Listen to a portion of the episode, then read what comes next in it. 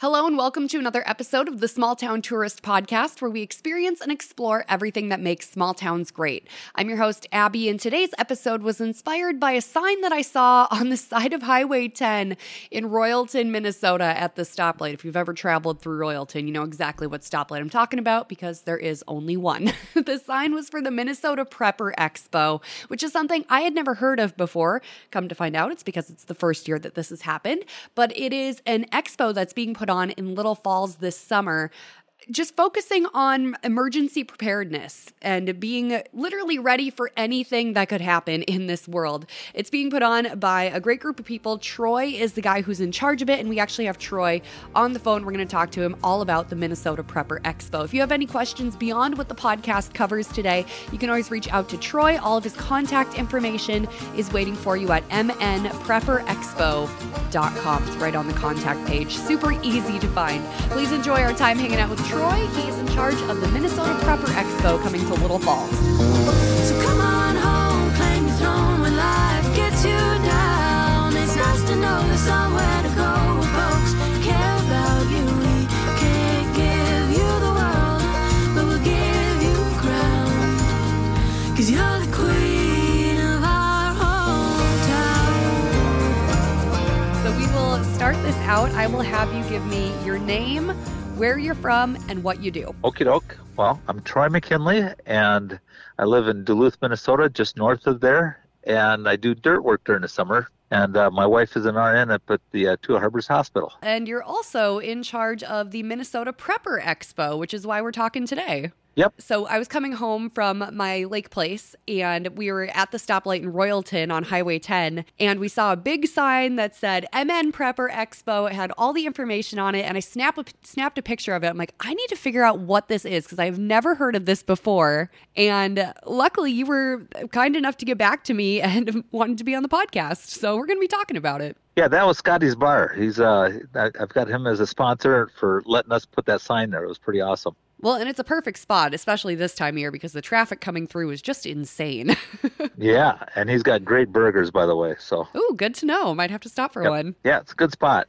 Awesome. So, tell me a little bit more about the Minnesota Prepper Expo. Well, it's uh, June 30th, July 1st, July 2nd at the Morrison County Fairgrounds there in Little Falls, and we've got people camping out for three days. Lots of uh, speakers coming. I've got a great rock band playing Saturday night from or 7 till 11. The lead guitar player plans on walking around to the bonfires Friday and Sunday playing guitar wearing a zombie costume, entertaining people. That is so, so perfect. Yeah, it's going to be a lot of fun. Lots of food that's going to be there. Uh, we've got breakfast from 7 till uh, 10 in the morning, all you can eat pancakes, and that's mostly for the people camping out and vendors getting there early and so forth. But the uh, show starts at 10 o'clock on Friday and 9 o'clock on Saturday morning, and I believe 9 o'clock on Sunday morning as well. So, yeah, it's just a bunch of people getting together to share information and talk about uh, getting ready for things that might happen to us. So, now I'm learning more about it. You're labeled as an expo, but honestly, this kind of sounds like a fun festival that you would go to in the summer. Well, yeah, you know, people talk about prepping, and normally you prep for things that are not so much fun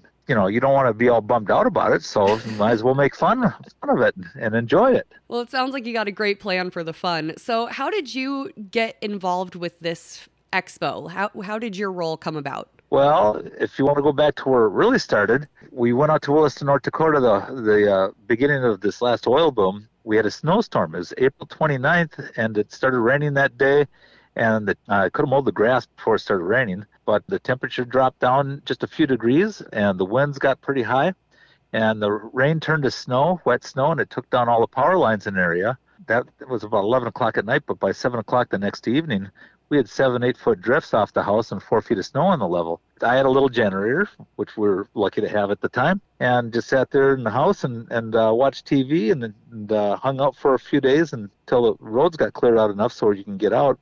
But in the meantime, everybody's phone still worked, and word got out that these people, there was guys that broke the windows out of the two bigger grocery stores, and then we had a super Walmart, but they kind of left that one alone. And because we had so many young guys working in the oil field there in North Dakota that came from New Mexico, Texas, Arizona, California, places like that, and never seen anything like this before the weather like that. So they panicked. They broke the windows out of the grocery stores. They went in and cleared the shelves off of bottled water, batteries, uh, canned goods, and stuff.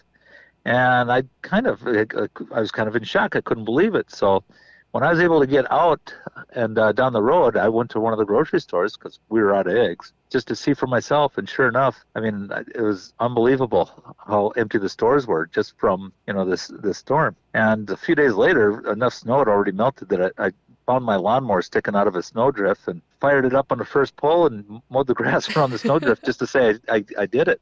And then yeah, I opened up the one closet and I put four cases of bottled water as soon as I could in there. And I put a big pack of toilet paper on the top shelf and made sure that my two 20 pound propane bottles for my gas grill outside, made sure that one of those was always kept full. And because I just thought, man, I'm, you know, I'll never get myself to a point where I don't have some extra stuff around. And then I started researching a little bit and learned about solar flaring and things like that. So in 1859, we had a solar flare that fried out the telegraph system worldwide. They call it the Carrington event. Right now, with what's going on between the, the sun and earth, our, our shield is now weakened. They figured over 25% over the last 25 years, uh, which protects us from solar flares and asteroids and things like that. So, in other words, a flare half the strength of the one in 1859 is more than enough to shut us down. And by that I mean transportation, communications, our, all our power and everything goes out. And that can be really bad. So, anyways, I, I got a little more serious about being more prepared since then. And uh, lately, I kicked it into an even higher gear yet. I bought a large freeze dryer, and I'm freeze drying food as fast as I can because that stuff's good for 30 years and it's lightweight and it retains 95% of its food value and its flavor yet. So, well, and what a good skill but, to um, have too. Yeah, Yep, but I mean, you can always eat up through the groceries. It's not like any of it's going to go to waste. And the other thing is, the way food prices are going up, buy it now while it's you know while you can at the price that it's at, and it's you know prices ain't going to go down. I don't believe so. Yeah, that's for sure. That's crazy that it just took that one situation where you were you were more prepared than most, but you still kicked it up a notch and you're like, "Hey, I am not going to be that guy that's kicking in windows to get bottled water." It's very yeah, smart exactly. of you to be prepared. Well, thanks.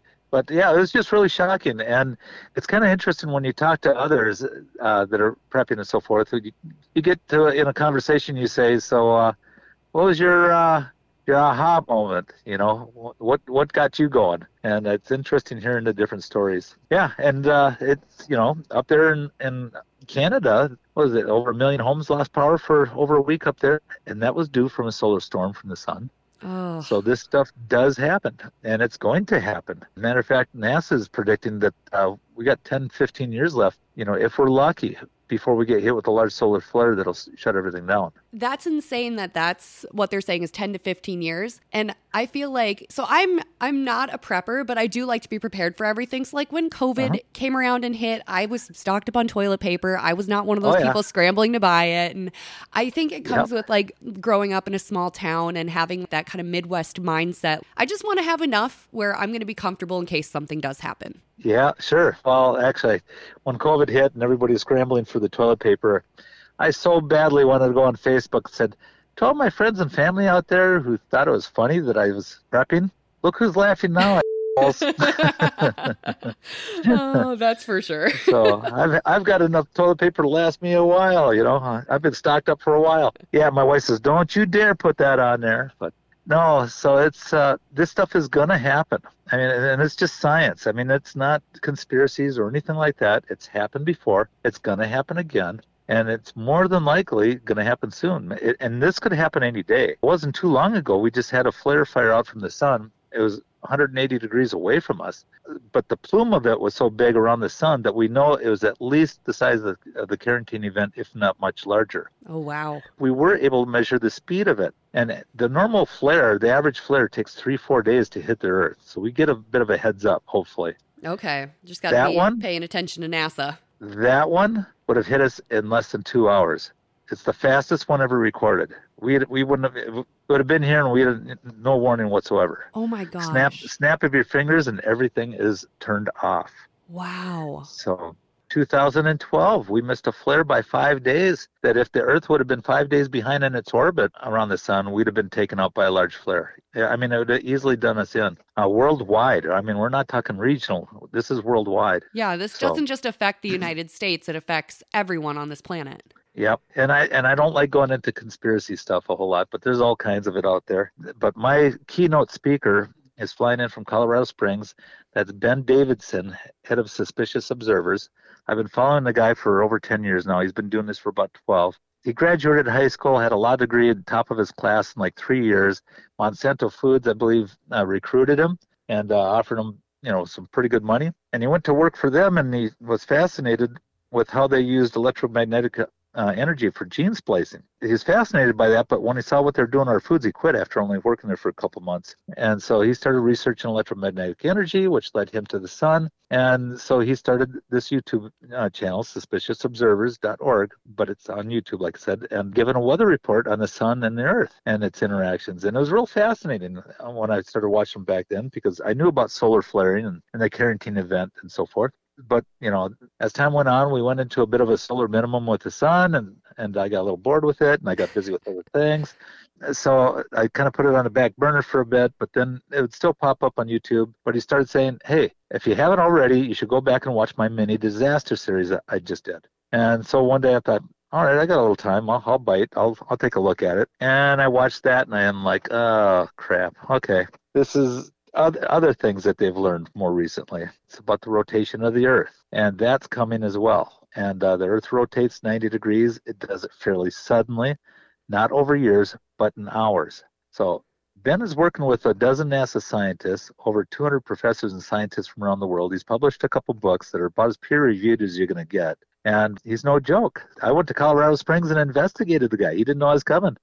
Went out there. we went 500 miles out of our way on our way to Arizona for a family get together. And I took two days of our trip just to go to Colorado Springs and and check him out and not expecting to even get to talk to him or anything. But I ended up getting to spend an hour with him the first day and about an hour the second day. After we left, I told my wife, I said, you know, I, I wouldn't be surprised if he doesn't have a photographic memory just the way he talks and stuff. She goes, yeah, no, I agree with that. Well, recently he came on and he's, he I, I don't know what the term is, but he admitted that yes, he does have a photographic memory and, and he's also a true speed reader. Wow. So when I went out there, I was really hoping to find that he was running some kind of uh, Jonestown cult thing and that he was full of crap, but he's not. oh. And uh, I don't know how old he is. He's 35, 40 years old roughly, but yeah, just a much smarter guy than I originally thought he was. He he wakes up every morning, goes through every Science Journal article that comes out as fast as you, could, as you turn the page. He's absorbing it and picking it apart. So he's continuing to give a weather report every morning on the sun and stuff, but he talks about what papers are good and which ones were bad.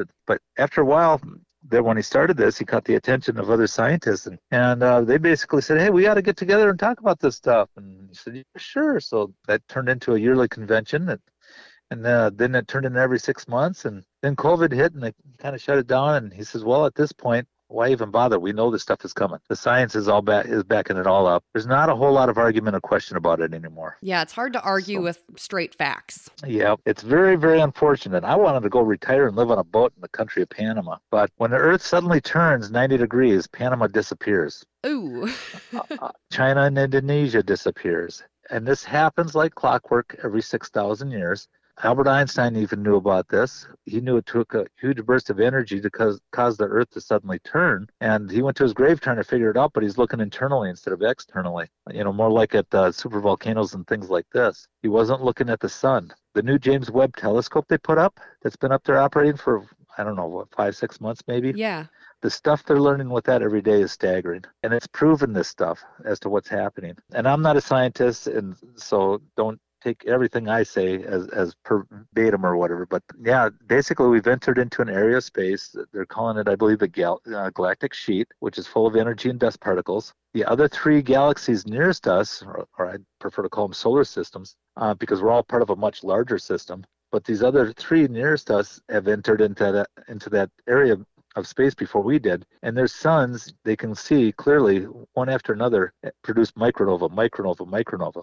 And a micronova on the sun is like one large solar flare. The entire surface blows outward pretty much. Wow. You know, 99% of it returns back to the sun, but part of it continues on. Our sun is next. Supposedly, they're already measuring the dust buildup in the outer atmosphere of the sun and the corona. Supposedly, if, if I got this right, the sun's going to be dimming down a little bit. We may not even notice it over the next years. But after the peaking of the magnetic pole reversal, which is happening right now, uh, they figure within a year or two, no more than 10 years, it sounds like, the sun's going to produce a micronova, which is going to be the major cause of the Earth turning 90 degrees. Wow. Yeah, so a wall of water will come up through the from the Gulf on up through our continent, out Canada. They now figure the Earth does this in less than 72 hours from start to stop. So the Earth stops, that wall of water that went through will slosh backwards. Not quite as much uh, volume, but the waves stand up much higher as it comes back on through. They're talking two mile high tsunamis hitting the west coast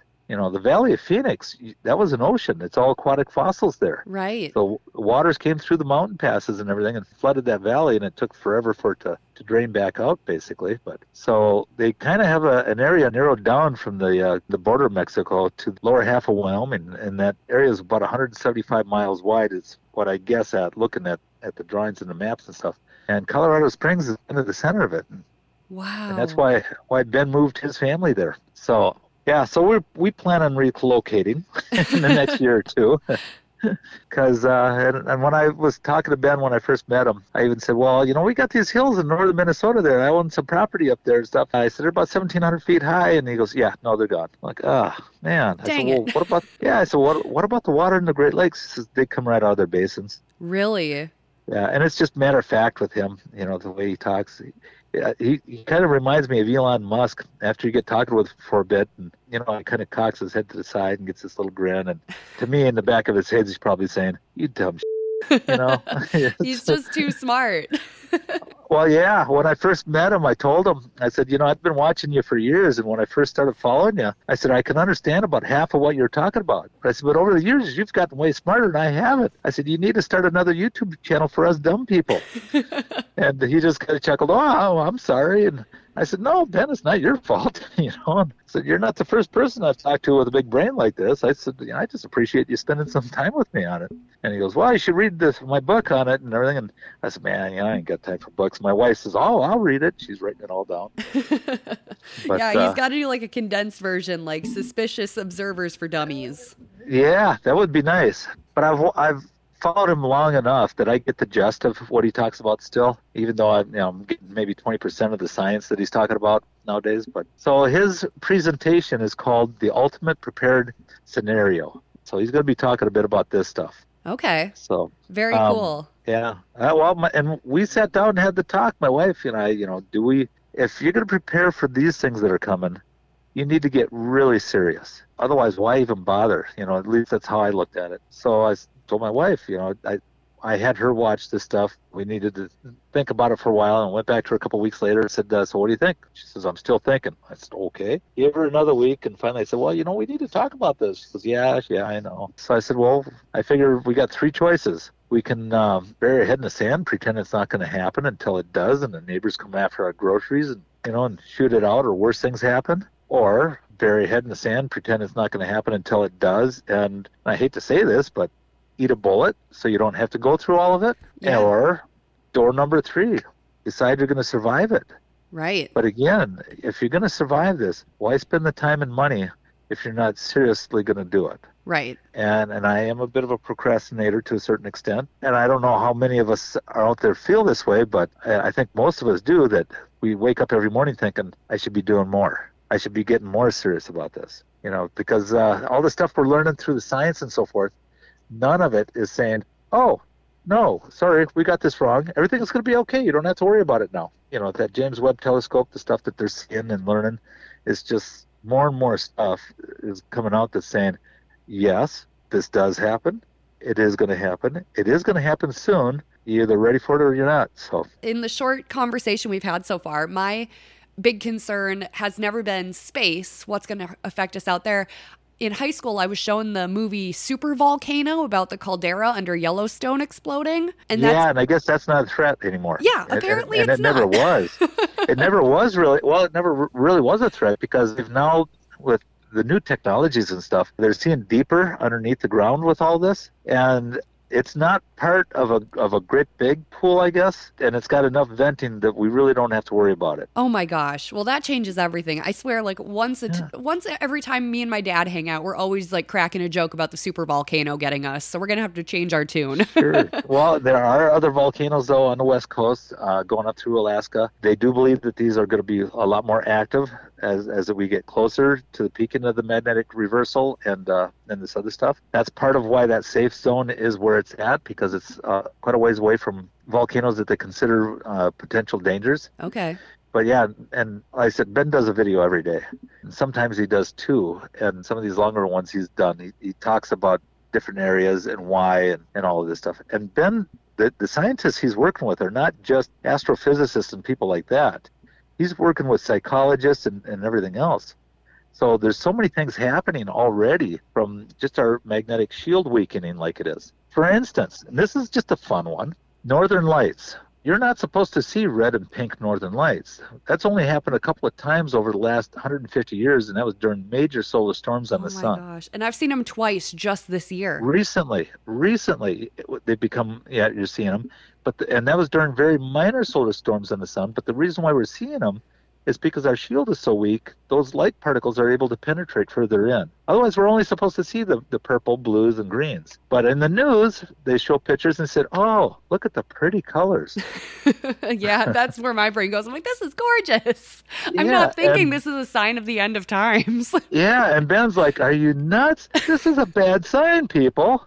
this is not good. Oh. You're not oh. supposed to see those pretty colors. So he said it should be over all over every front page newspaper, you know. Once in a while he gets a little riled up and lately he's been doing these Q&A things in the afternoon once or twice a week. When he does his morning weather report, a space weather news he calls it, it's just him narrating stuff. But in the afternoons, he's actually sitting there in front of the camera. He's got a computer off to the side, which you don't see because he's re- he's watching it and reading it, and the camera's in front of him showing his face. He took a little space in his house and made a little studio type thing. But anyways, so he's sitting there reading all of, all these questions. I mean, he gets thousands of people on there fairly quickly, and they're chatting with each other and everything. And uh, every now and then, one of them will come on there and say something that really ticks him off. And to watch him go off on somebody, I mean, it's classic. it's, it really is.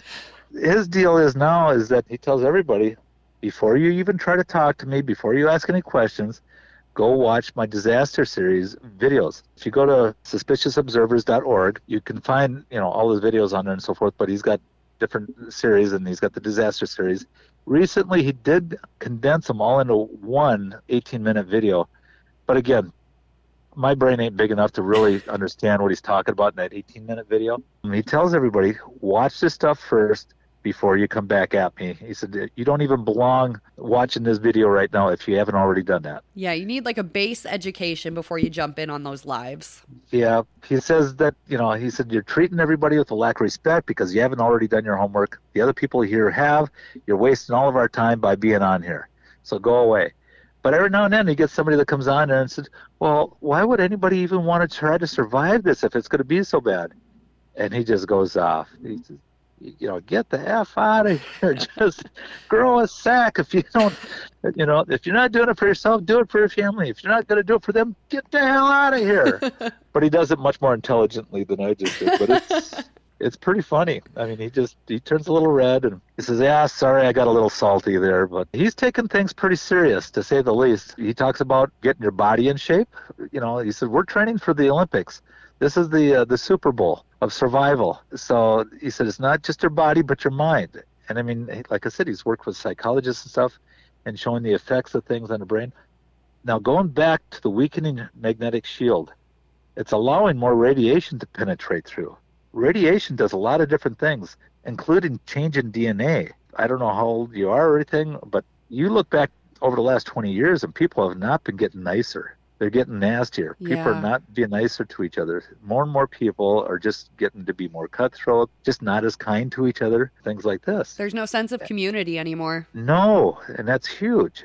People will say, well, yeah, it's because of cell phones, everybody's texting. No, there's a lot more than just that. Uh, just to give you a micro example here, large hospitals would normally put on an extra ob- obstetrics nurse because during a full moon, more babies are born. Mm-hmm. Animals, including humans, breathe like crazy during full moons.